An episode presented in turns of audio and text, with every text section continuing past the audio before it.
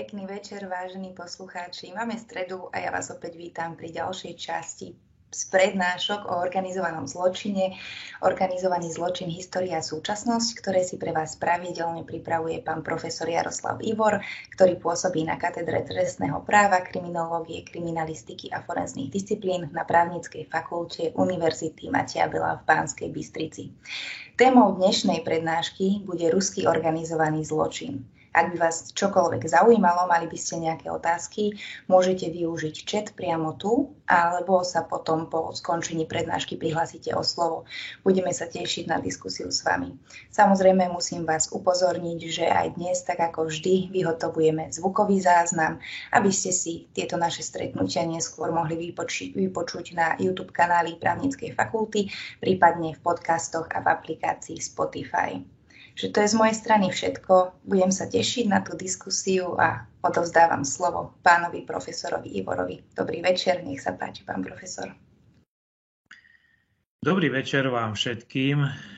Ďakujem veľmi pekne kolegyni magistre Ondrejkovej za úvodné slovo a dovolte, aby som aj ja vás všetkých čo najsrdečnejšie privítal na dnešnom podvečernom stretnutí v tradičnom čase každú stredu o 17. hodine.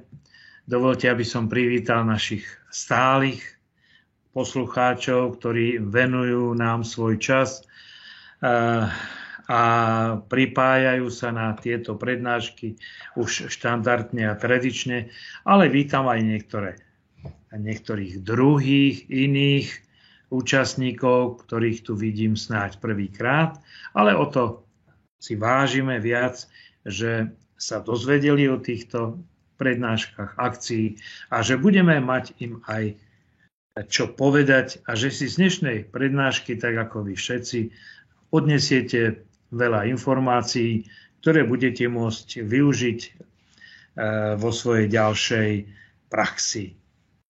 Takže, aby sme sa dlho nezdržiavali, ako už bolo povedané, témou dnešnej prednášky je ruský organizovaný zločin. Tak ako sme si na začiatku celej série povedali, každú tému venujeme určitému regiónu, určitej skupine národov, národnosti, štátu a zistujeme, že aj organizovaný zločin, hoci má mnohé charakteristiky, vlastnosti úplne rovnaké a vyskytujúce sa takmer vo všetkých týchto regiónoch, existujú samozrejme mnoho detailných odlišností, ale o tých už budeme hovoriť či už v dnešnej alebo v budúcich našich stretnutiach. Takže ruský organizovaný zločin, alebo tiež, ak chcete, ruská mafia, sa často nazýva ako organizácia, teda v Rusku. Nie je to len jedna homogénna skupina. Možno tento pojem vysvetliť ako pojem, ktorý zastrešuje tisícky organizovaných kriminálnych skupín, operujúcich v rámci bývalého Sovietskeho zväzu. Je zrejmé, že táto mafia nevznikla v jednom okamihu a na jednom mieste. Existuje však mnoho aspektov spoločných dejín medzi všetkými súčasťami organizácie. Pre ruské kriminálne podsvetie je charakteristický pojem vor v zákone. V doslovnom preklade je to zlodej zo zákona alebo zlodej podľa zákona. Obsahovo však tento pojem nie je celkom jednoznačný. Nie je to obyčajný zlodej, ale profesionálny zločinec, zločinec vodcovského typu ruskej kriminálnej organizácie. Pre niekoho je to skrátka mafia, špička ruského organizovaného zločinu. Pre iných vážený, bohatý človek, ktorý pomáha druhým. Organizované zločinecké skupiny začali vznikať začiatkom 20. storočia ešte v predrevolučnom Rusku. Koncept, tzv. Vorovský mír, alebo teda svet zlodejov, bolo spoločenstvo žijúce vo svojom zvláštnom, osobitnom svete, mimo bežných zákonov krajiny a spoločenských noriem. Boli to ľudia s vlastnými pravidlami, vlastnými súdmi a spravodlivosťou pre tých, ktorí tieto pravidlá porušili. Títo ľudia nezískali svoje vzdelanie v školách, ale v sovietských väzniciach či gulagoch. Činnosť ruských zločineckých gangov bola aktívna i počas existencie bývalého Sovietskeho zväzu, i keď bola čiastočne obmedzená totalitným spoločenským systémom.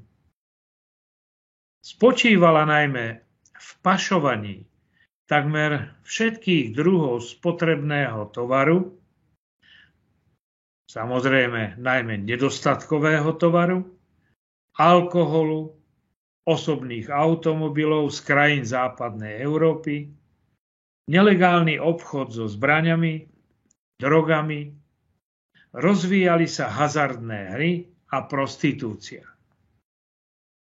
Hoci systém vorov v zákone vznikol pôvodne vo väzniciach, pokračoval i na slobode, zachovávajúci svoje prísne pravidlá.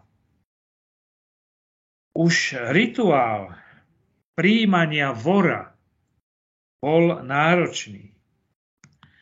Budúci vor musel najskôr zložiť prísahu vernosti.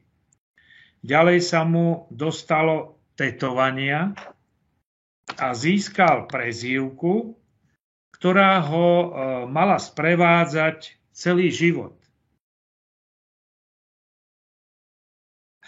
Ako ďalšie pravidlá boli deklarované, napríklad, citujem, vor bude podporovať iného vora za akýchkoľvek okolností.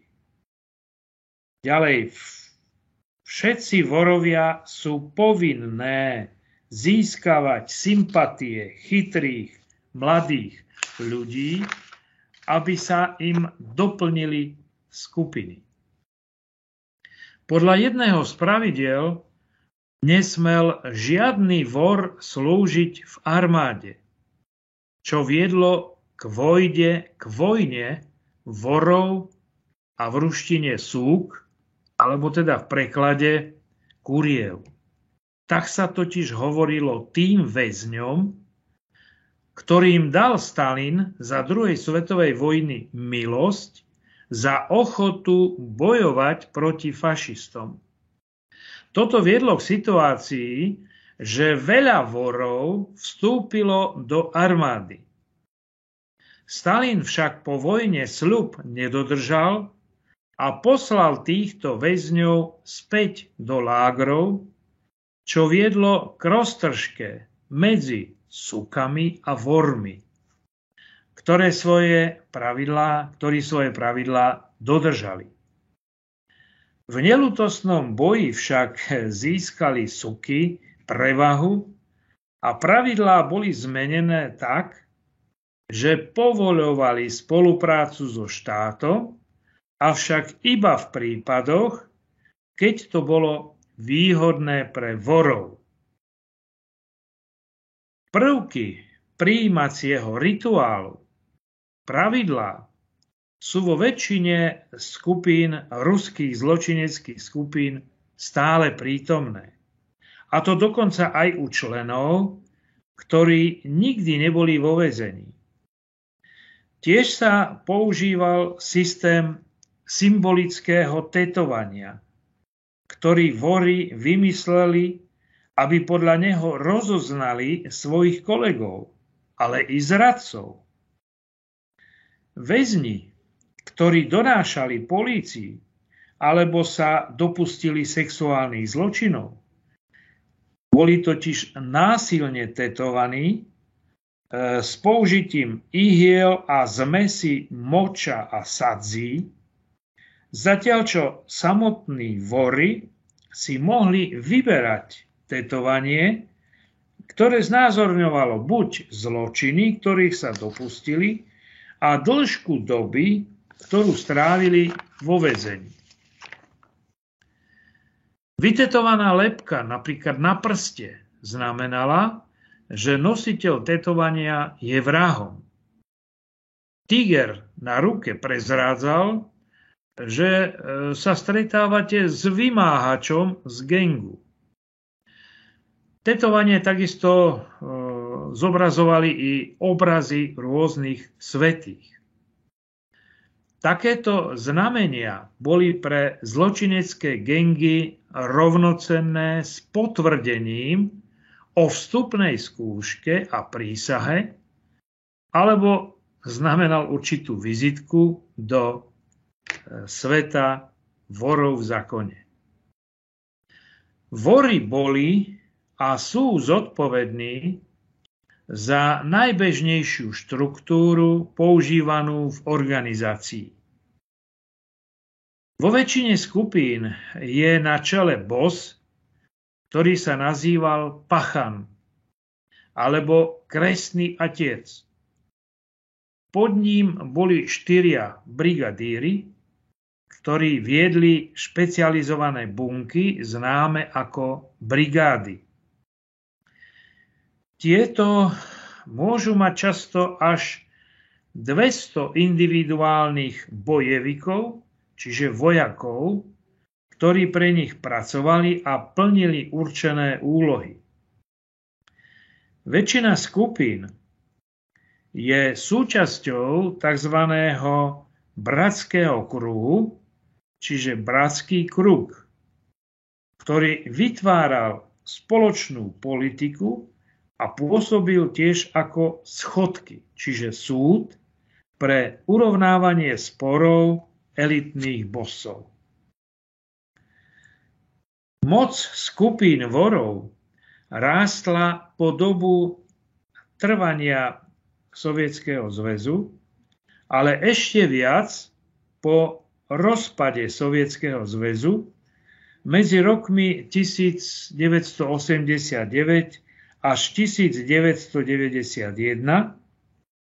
kedy padla obmedzujúca moc polície. Symbolickým sa stalo strhnutie sochy zakladateľa KGB Felixa Edmundoviča Žeržinského v Moskve roku 1991, ktorým sa akoby otvorili brány pre neobmedzený rast organizovaného zločinu. Mnoho bývalých príslušníkov KGB sa ocitlo bez práce. Taktiež mnoho príslušníkov armády sa vracalo začiatkom 90. rokov po páde železnej opony perestrojke do Ruska po rokoch strávených dočasne mimo územia Sovietskeho zväzu. Avšak zrútená postsovietská ekonomika ich nemohla hneď zamestnať a tak sa ocitli bez práce. Alternatívne zamestnanie im však ihneď ponúkli vorovia, a teda aj vznikajúce zločinecké skupiny. Vláda, sužovaná biedou, a miestni činitelia sa dali lacno kúpiť. A tak rýchlo vznikla sieť korupcie.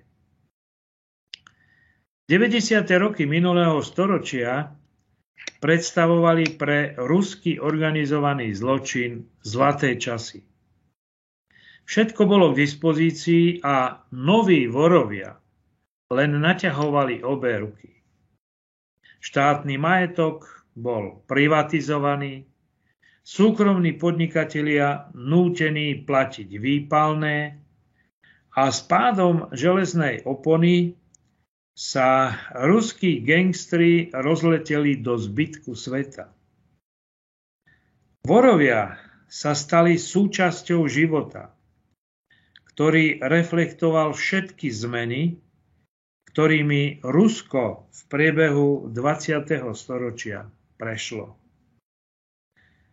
V roku 1992 sa odhadovalo, že viac ako 75% firiem v Rusku platí v nejakej forme v úvodzovkách za ochranu, teda výpalné, a že jediným odvetvím, ktoré v tom čase zaznamenávalo rast a expanziu, bol organizovaný zločin.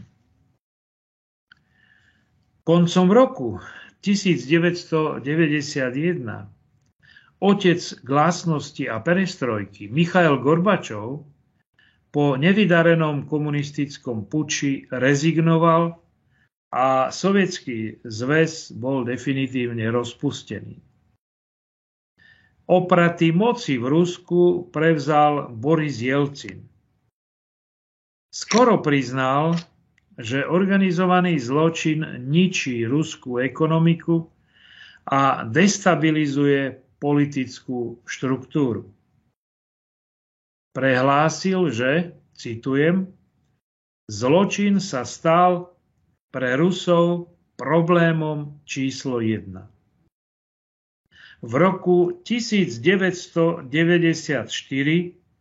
otvorila na pozvanie Jelcina svoju kanceláriu v Moskve americká FBI s cieľom spolupracovať so svojím ruským protiažkom. Zahájili operáciu Hurikán, pri ktorej uväznili asi 2000 členov organizovaného zločinu. Vtedajšie zdroje však uvádzajú, že akcia znamenala len trochu viac ako cvičenie pre verejnosť. Prieskumy ukázali, že polícia je demoralizovaná, postráda náležité technické vybavenie, tak i zdroje. Nízke platy policajtov, v tom čase to bolo okolo $200 mesačne, ich činilo ľahko zraniteľnými voči úplatkom. Prevládal tiež názor, že bez úplatkov nie je možné legálne podnikanie, že ruská legislatíva nie je schopná stíhať príslušníkov organizovaného zločinu. Postupy gangov v Rusku sa vyznačovali mimoriadnym násilím. Najmä keď si uvedomíme, že vymáhačmi sa stali často trénovaní bývali príslušníci ruských špeciálnych jednotiek, ktorými boli bývali veteráni z vojny v Afganistane či Čečensku. Obete, ktoré sa nechceli podriadiť systému ochrany, respektíve vymáhačstvu, boli často mučené, bodané či inak zmrzačované. Sťatie hlavy a amputácie boli bežnou metódou, ako znemožniť identifikáciu obetí a tiež predstavovali odkaz ďalším, v úvodzovkách, toto bude i váš trest. Vraždy tých, ktorí stáli v ceste zisku a podnikaniu, bolo takmer na dennom poriadku. Po obnovení centralizovanej štátnej moci po nástupe Vladimíra Putina na prelome milénia sa noví vorovia adoptovali znova. Držali si nenápadnejší profil a keď museli, začali dokonca so štátom spolupracovať. Podľa dokumentov Svetovej ministerskej konferencie o organizovanom transnacionálnom zločine, vydanom v Neapoli v roku 1994, existovalo v roku 1993 len v Ruskej federácii viac ako 4300 skupín organizovaného zločinu a za necelý rok do apríla 1994 ich počet vzrástol na 5700.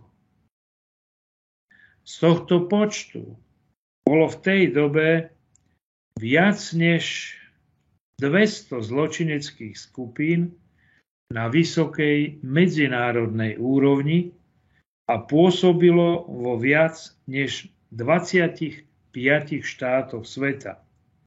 Pričom na prelome 2. a 3. tisícročia už tieto ruskojazyčné zločinecké skupiny operovali vo viac než 40 štátoch sveta, vychádzajúc z údajov americkej FBI. Pokiaľ chceme charakterizovať ruskojazyčný organizovaný zločin a jeho pôsobenie na teritóriu bývalého sovietského bloku, vrátane Českej a Slovenskej republiky, je treba rozlíšiť dve etapy jeho vývoja. V prvej etape v rokoch 1990 až 1996 išlo o zjavné páchanie organizovaného zločinu, vyznačujúceho sa najmä krutosťou a násilím. Boli to najmä trestné činy majetkovej povahy, lúpeže, prepady bank, vydieranie a vymáhanie poplatkov za ochranu, krádeže osobných aut a ich transport na územie bývalého Sovietskeho zväzu, organizovanie prostitúcie, pašovanie drog a nelegálny obchod so zbraňami a výbušninami. V druhej etape ruskojazyčné organizované gangy prešli na vyšší stupeň ich aktivít, to jest na organizovaný zločin krytý legálnym podnikaním, teda najmä na zakladanie legálnych obchodných firiem s rozličným zameraním, ako i prenikanie do ekonomickej sféry s cieľom získať významný vplyv v strategických odvetviach. Pokiaľ chceme spomenúť najvýznamnejšie, alebo ak chcete najznámejšie zločinecké organizácie ruského organizovaného zločinu, podľa viacerých zdrojov možno hovoriť najmä o nasledovných. Solmcevský kriminálny syndikát. Všetci odborníci na problematiku sa vzájomne zhodujú, že Solmcevský syndikát je najväčší, najvplyvnejší a najbohatší syndikát v organizácii, ktorý operuje nielen v Rusku, ale aj v celom svete. Skupina, ktorá dnes každoročne prepiera miliardy dolárov na západe, má svoje korene v moskovskom predmestí Slncevo. Ide o oblasť, ktorá má povesť miesta, kde žije mnoho najznámejších moskovských vorov v zákone. Ich hlavnými oblastiami činnosti boli čierny trh, prostitúcia a distribúcia drog. Keď sa v roku 1989 začal rozpadať Sovietský zväz, Slncevská brigáda dokázala veľmi rýchlo využiť nastávajúci chaos. V rámci Gorbačovovej perestrojky voľnejšieho trhu začali rýchlo expandovať do štátnych podnikov a tiež do moskovskej miestnej vlády. Koncom roku 1991 mal syndikát viac ako 1000 vojakov. V 90. rokoch 20. storočia sa Moskva stala dejiskom mnohých krvavých konfliktov súperiacich zločineckých skupín, najmä v oblasti lukratívneho podnikania v ochrane, prostitúcii a hazarde. Násilné konflikty v rokoch 1991 až 1993 si vyžiadali v priemere 2 až 3 mŕtvych za týždeň. Po zavraždení Otaria Kvantričišviliho, bývalého trénera olympijských zápasníkov a bossa konkurenčného moskovského podsvetia, ohlásila Slncevská brigáda kontrolu nad celou Moskvou. V ďalšom ohlásila expanziu do zahraničia, kde uzatvorila partnerstvo s kolumbijskými kartelmi, spoluprácu s čínskymi triádami i talianskou mafiou. V roku 1994 sa s cieľom konsolidácie rozsiahlych operácií v zahraničí rozdelila táto brigáda do 12 podskupín s cieľom celkom viac ako 9 000 členmi. Medzi najznámejších bossov tejto brigády patrili Sergej Michajlov, zvaný Michas, Viktor Averin, Juri Jesin, Viktor Ivankov, prezývaný Japončík, a Semyon Mogilevič. Slncevská brigáda si i dnes udržuje svoju bojovú silu, finančné možnosti i politické konexie. FBI vo svojej správe opisuje Slncevský syndikát, citujem, ako výraznú a sofistikovanú hrozbu na globálnej svetovej úrovni. Ďalšou zločineckou skupinou, ktorú vám chcem v krátkosti spomenúť, sú čečenské zločinecké gengy. Čečenský zločin organizovaného typu sa začal objavovať v 50. rokoch 20. storočia po deportáciách Čečencov mimo svoju pravlasť, a ocitli sa tak na Sibíri, v Strednej Ázii a mnohých v lágroch. Boli to opatrenia Stalina z obáv, aby sa Čečenci počas druhej svetovej vojny nepridali na stranu fašistov. Čečenci nikdy neprijali vorovské tradície, ale svoje skupiny v kriminálnom prostredí organizovali na báze etnickej príslušnosti, respektíve na princípe rodinných klanov. Čečenský organizovaný zločin sa začal šíriť v Moskve pod centralizáciou vodcov Chozu Suleymanova a Ruslana Albámirova. Svoje miesto si museli vybojovať a zviedli viacero krvavých konfliktov s konkurenčnými gangami. Najskôr začali ovládať južný prístav a kontrolu nad obchodom s kradnutými autami, neskôr kontrolu nad tržnicami v celej Moskve. V roku 1990 bol už čečenský organizovaný zločin hodnotený ako najväčšia bezpečnostná hrozba tohto druhu. Po zatknutí bosov sa nakrátko rozpadli, no v zápäti opäť zjednotili a často boli označovaní ako čečenská mafia. Na počiatku 90.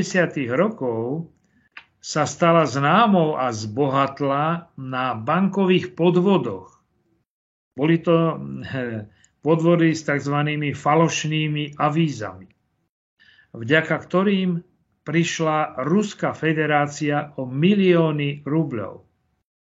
Išlo v podstate o jednoduché bankové podvody, využívajúce chaos po perestrojke.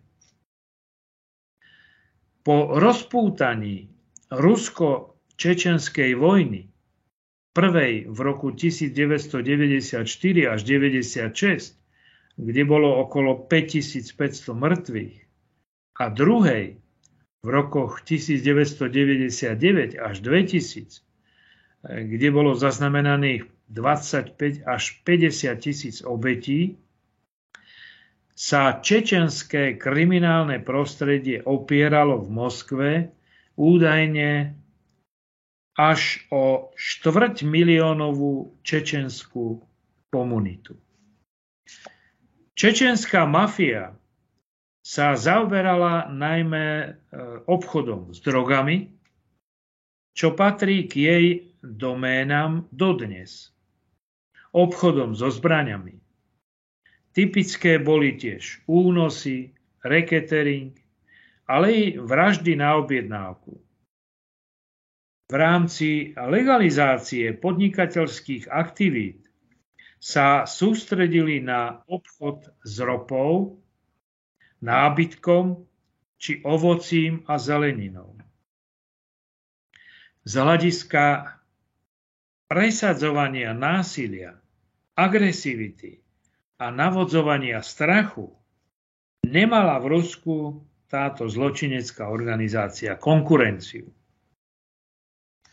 Čečenská mafia sa však zapojila i do boja za čečenskú nezávislosť.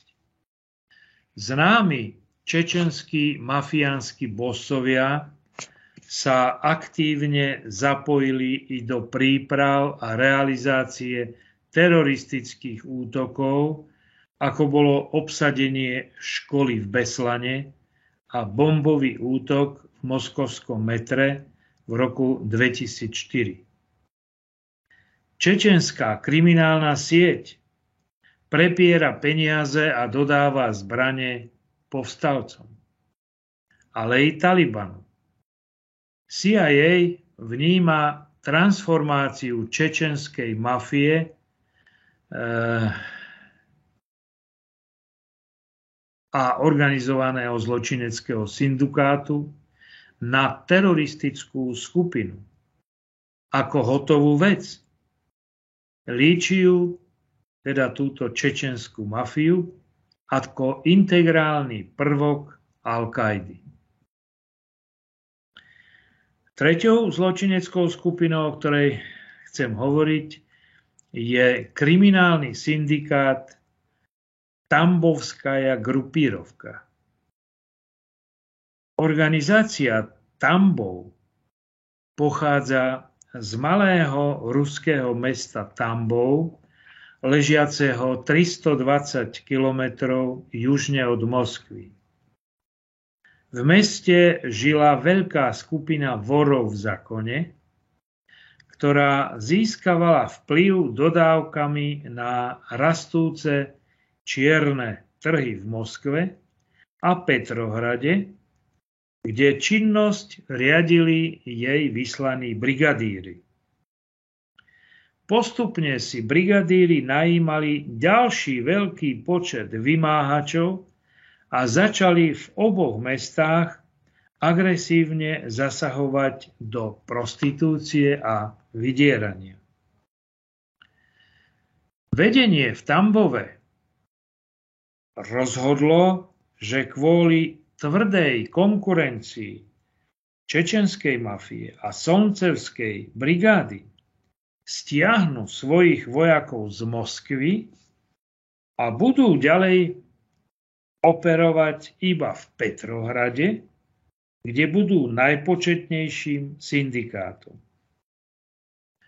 Po ovládnutí Petrohradu, čo ho dosiahli tradičnou hrubou silou, ako i ovplyvňovaním miestnych politikov a polície, mohli uzatvárať spojenectvo i s ďalšími veľkými skupinami.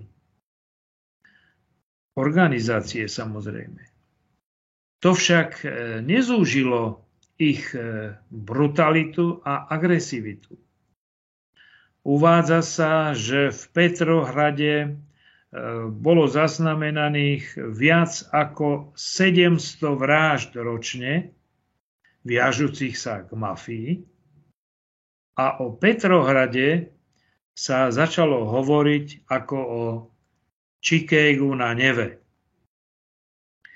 I keď Tambovská grupírovka dominuje v Petrohrade v prostitúcii, vydieraní a ďalších kriminálnych aktivitách, najrýchlejší rast zaznamenala v 21. storočí na svojich legálnych obchodoch s ropou, plynom, minerálmi a dovozom potravín a alkoholu. Samozrejme, že nie je možné na takom úzkom priestore popísať všetky ruské organizované skupiny. Po rozpade Sovietskeho zväzu sa však konštituovali viaceré skupiny na národnostnom, respektíve etnickom princípe. Môžeme aj v súčasnosti ešte hovoriť o ukrajinských zločineckých gengov, gruzínske zločinecké gengy, arménske zločinecké gengy, moldavské zločinecké skupiny. Veľmi významné miesto zastávajú napríklad albánske zločinecké gengy a mafie. Mafia bola jedným z najväčších problémov, ktorým musel Vladimír Putin čeliť ako ruský prezident. I keď tento bývalý dôstojník KGB je jedným z mála ruských politikov, ktorí môžu tvrdiť, že majú čisté ruky, musí sa vysporiadať so silnou kultúrou korupcie a tajných spojení s organizovaným zločinom, ktoré sa dotýkajú každého aspektu života v Rusku. Čiže to by bol asi taký stručný exkurs do histórie a súčasnosti organizovaného zločinu v Rusku. Viackrát sme si zdôraznili, že ruský organizovaný zločin je založený na pojme vor v zákone. Úplne na záver som si len pre také spestrenie pre vás a pre ilustráciu tých pomerov, ktoré panovali, ale ešte v mnohom panujú v ruskom organizovanom zločine. A tieto pravidlá sa nazývajú vorovský kódex. Tak dovolte, aby som vám úplne na záver prečítal tento vorovský kódex. Poprvé, vorovský zákon je nepísaný zákon a musí ho rešpektovať každý vor v zákone. Po druhé, vor je povinný zrieť sa matky, otca, bratov, sestier. Jeho rodnou matkou je väzenie. Po tretie, nesmie mať svoju vlastnú rodinu. Po štvrté, nesmie nikde a nikdy pracovať. Žiť musí len z prostriedkov, ktoré získal kriminálnou činnosťou. Po piaté, musí pomáhať ostatným vorom. K tomuto slúži spoločná vorovská kasa. Po šieste, nesmie mať nič spoločné s mocenskými orgánmi. A po siedme, nesmie slúžiť v armáde a iných štátnych zložkách. Čiže to je kódex vorov v zákone, keď sme hovorili aj o mafiách, hovorili sme o talianskom zločine, tiež sme si spomínali určité tradície, určité princípy, ktoré prevládali v týchto skupinách. Obdobné sú aj formulované v tzv. Vorovskom kódexe, ktorý je základným princípom fungovania ruského organizovaného zločinu. Takže asi toľko, vážené kolegyne, kolegovia, milí priatelia, dovolte mi, aby som vám poďakoval za pozornosť. A samozrejme, ak vás táto téma zaujala a chcete sa ešte niečo spýtať, chcete niečo poznamenať vy, chcete doplniť túto moju prednášku, pretože určite ste sa aj vy stretli s nejakými informáciami, poznatkami o prostredí ruského organizovaného zločinu. Budem veľmi rád, ak si v diskusii ešte povieme niečo o tejto problematike, aby sme mohli túto tému dnes uzavrieť. Ešte raz ďakujem za pozornosť. Veľmi pekne ďakujeme, pán profesor, za zaujímavú prednášku. Tak ako pán profesor už avizoval, nech sa páči. Teraz je ten priestor vyhradený pre vás. Ak by ste mali nejaké otázky na pána profesora, môžete využiť chat alebo sa prihláste o slovo s odvihnutím ruky. Nech sa páči.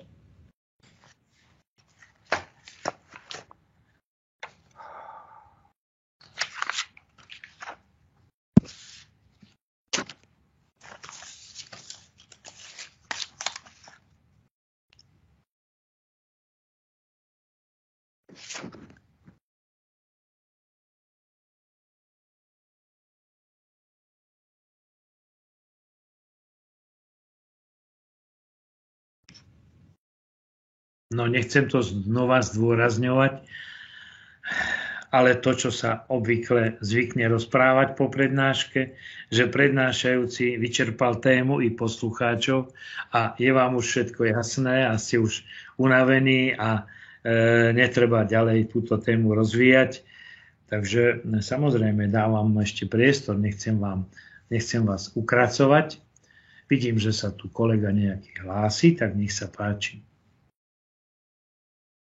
Dobrý deň, ja som žiaľ nebol od začiatku, ale chcem sa opýtať, aké sú dnešné nejaké aktuálne kroky voči, alebo teda proti takémuto organizovanému zločinu a v akej miere sa darí ho nejak odhaľovať, prípadne potláčať. Ďakujem veľmi pekne.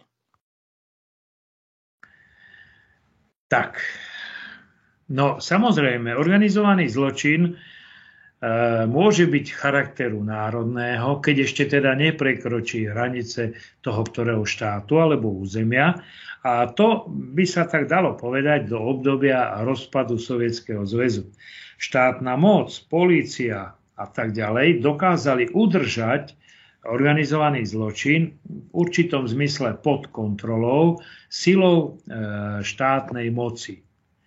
Situácia iná nastala po perestrojke, po vlastnosti, po otvorení hraníc, kedy vlastne sa tieto obzory ruského organizovaného zločinu rozšírili a nadobudli expanziu do iných krajín.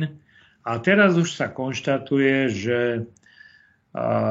vlastne ruský organizovaný zločin už pôsobí vlastne takmer na celom svete. Sú samozrejme niektoré štáty zaujímavejšie, ktoré teda ekonomicky, spoločensky sú významnejšie a tam sú tie aktivity aj rozsiahlejšie, ale sú aj štáty, kde teda ten ich záujem nie je taký, akým by bol. Aj v tejto prednáške, aj v minulej som dokonca spomínal, že organizovaný zločin na globálnej úrovni začal zaujímať aj Organizáciu spojených národov, aj Európske spoločenstvo a aj iné medzinárodné spoločenstvá, ktoré začali byť znepokojované týmto rastom organizovaného zločinu, ale najmä na tej nadnárodnej, globálnej úrovni.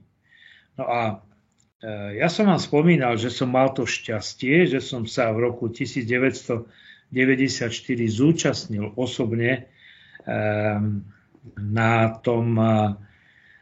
na tej svetovej ministerskej konferencii o organizovanom transnacionálnom zločine, ktorý sa konal v Neapole. No a práve tu bola prvá taká zmienka už v dokumente Organizácií spojených národov o ruskom organizovanom zločine. Pretože dovtedy to boli iné teda zločinecké skupiny. To bola najmä talianská mafia alebo americká mafia alebo teda jakuza, triády a tak ďalej. Ale tam sa prvýkrát už konštatovalo aj z hľadiska tých kvantitatívnych ukazovateľov, že teda tu existuje nový prvok, ktorý expandoval z bývalého územia Sovietskeho zväzu, a to je ruský organizovaný zločin. Čiže už v roku 1993 sa konštatovalo, že už je tam 4300 skupín organizovaného zločinu, ktoré majú záujem pôsobiť nielen vo vnútri Ruskej federácie, ale aj v zahraničí. No a samozrejme, to sú potom rôzne medzinárodné dokumenty, na ktorých sa jednotlivé krajiny dohodnú, aby nejakým spôsobom koordinovali tú svoju činnosť v boji s organizovaným zločinom. Samozrejme, tá koordinácia spočíva predovšetkým vo výmene informácií. Do toho sú zapojené predovšetkým tajné služby, spravodajské služby, ktoré musia mapovať, aké zločinecké organizácie sa na tom, ktorom území, v tom, ktorom štáte etablovali. Musia ich samozrejme najskôr monitorovať, najskôr teda získavať o nich príslušné spravodajské informácie a potom, keď by to prešlo až do páchania trestnej činnosti, tak tieto informácie sú povinné odovzdávať orgánom činným v trestnom konaní, aby sa mohli robiť aj nejaké teda postihy v rámci trestného stíhania, trestného konania a trestania. Ja si uvedomujem a uvedomujú si to všetci, že vlastne táto práca, už sa ani nehovorí boj s kriminalitou alebo boj s organizovaným zločinom, už sa to nahrádza pojmom kontrola nad organizovaným zločinom, pretože si všetci uvedomujú, že vlastne nad tým nemožno nejakým spôsobom víťaziť. Možno mať tieto negatívne spoločenské javy iba pod kontrolou, čiže kontrolovať ich tak, aby nejakým spôsobom nepresiahli tú únosnú mieru, aby sa napríklad nedostávali do štátu, aby nezačali ovplyvňovať politiku štátu, či už teda vnútornú, vonkajšiu, ekonomickú politiku, riadenie toho, ktorého štátu a tak ďalej.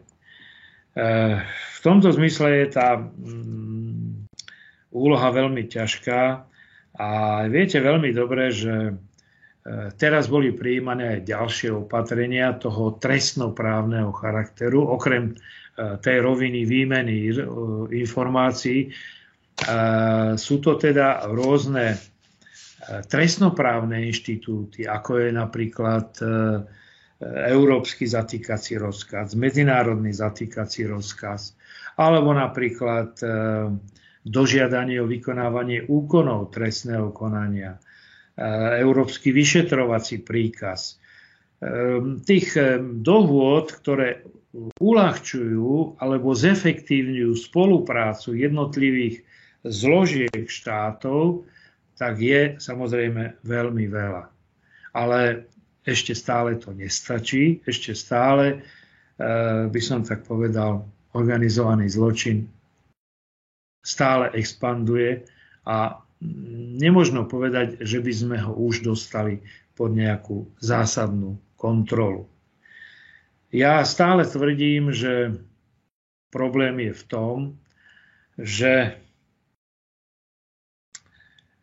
štátna moc, orgány štátu môžu postupovať len podľa zákona. Len tými prostriedkami, len tými postupmi, ktoré im zákon dovoluje. Organizovaný zločin sa riadi len svojimi vlastnými pravidlami, len svojimi vlastnými zákonmi, vnútornými cieľmi a zákony štátu dodržiavať nemusí a ani nechce. Čiže už týmto má pred štátom obrovskú výhodu a obrovský náskok.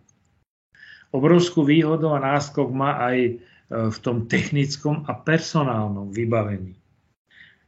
Organizovaný zločin si dokáže zaplatiť najlepších odborníkov na rôzne oblasti kriminálnej činnosti, ako je napríklad teraz kybernetický zločin. Kybernetický zločin, to je ďalší priestor, ktorý začína ovládať organizovaný zločin a taktiež ruský organizovaný zločin. To sú rôzne formy hackerstva, to sú rôzne formy napádania sféry bankovníctva, poisťovníctva alebo údajov, citlivých údajov štátu, ktoré týmto zločineckým spoločnostiam prinášajú obrovské zisky. No a samozrejme, keďže oni disponujú takýmito obrovskými finančnými prostriedkami, tak si môžu a vedia mnohých ľudí kúpiť, mnohých ľudí dokážu viesť na svojich výplatných listinách a očakávajú od nich potom aj nejaké protiplnenia. Čiže tu som len tak v stručnosti chcel naznačiť, že ten boj s organizovaným zločinom a najmä teda na tejto globálnej úrovni je veľmi, veľmi ťažký a náročný. Treba hľadať stále nové a efektívnejšie spôsoby, ako teda toto zvládnuť. Ja len úplne na záver vám poviem jeden príklad za všetky. Niekedy krátko po 90. rokoch som bol na jednej medzinárodnej trestnoprávnej konferencii v Prahe, kde boli kolegovia z Ruskej federácie a tí hovorili o niektorých o niektorých formách boja s organizovaným zločinom. A okrem iných spomenuli napríklad jeden inštitút, a to je, že toho bossa organizovaného zločinu v Rusku môžu zadržať a môžu ho väzniť až do 1 až 2 mesiacov. Bez toho, aby mu bolo vznesené obvinenie. Cieľom toho bolo, že aby ľudia z toho prostredia organizovaného zločinu začali rozprávať, aby začali hovoriť. Pretože takisto ako v talianskom organizovanom zločine platil princíp omerty, tak aj tu zrada sa trestala len smrťou. Jelcinová legislatíva dospela k záveru, že toto je jedna z ciest, ako teda prinútiť hovoriť tých ľudí z toho prostredia zločinu, keď budú tí hlavní bossovia vo väzbe. Všetci prítomní, najmä zo západnej Európy, sa čudovali a hovorili, toto nie je možné, to je predsa v rozpore so všetkými základnými právami, a toto sa nemôže stať v demokratickom štáte.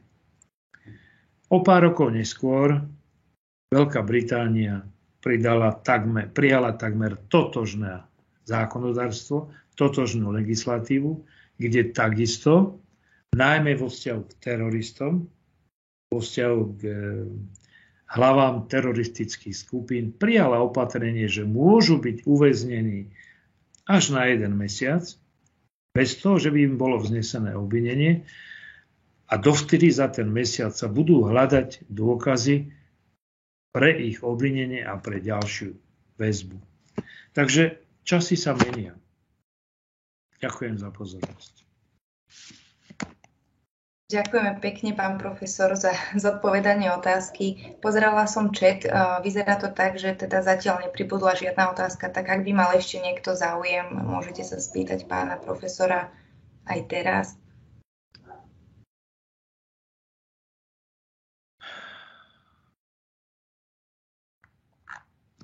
Tak, asi sme vyčerpali všetko. Vyzerá to tak, že áno. Aj máte ešte nejaké ďalšie aktivity.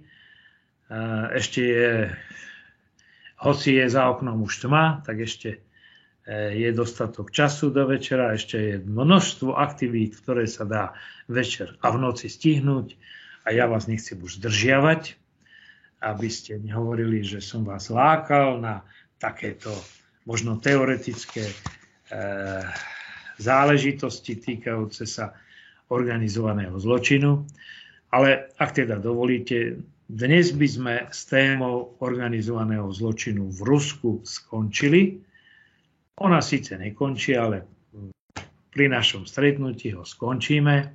Viete, že tam ostalo množstvo otvorených otázok, ale máme ešte priestor. Zase v budúcich stretnutiach sa porozprávať aj o ďalších kontinentoch a o ďalších formách organizovaného zločinu, ktoré samozrejme snáď budú aj pre vás zaujímavé.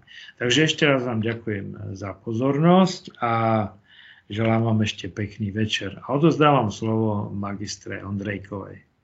Ďakujem veľmi pekne, pán profesor. Tak ako ste hovorili, že ruský organizovaný zločin nekončí ešte ani naša krimiséria, to ani budúci týždeň.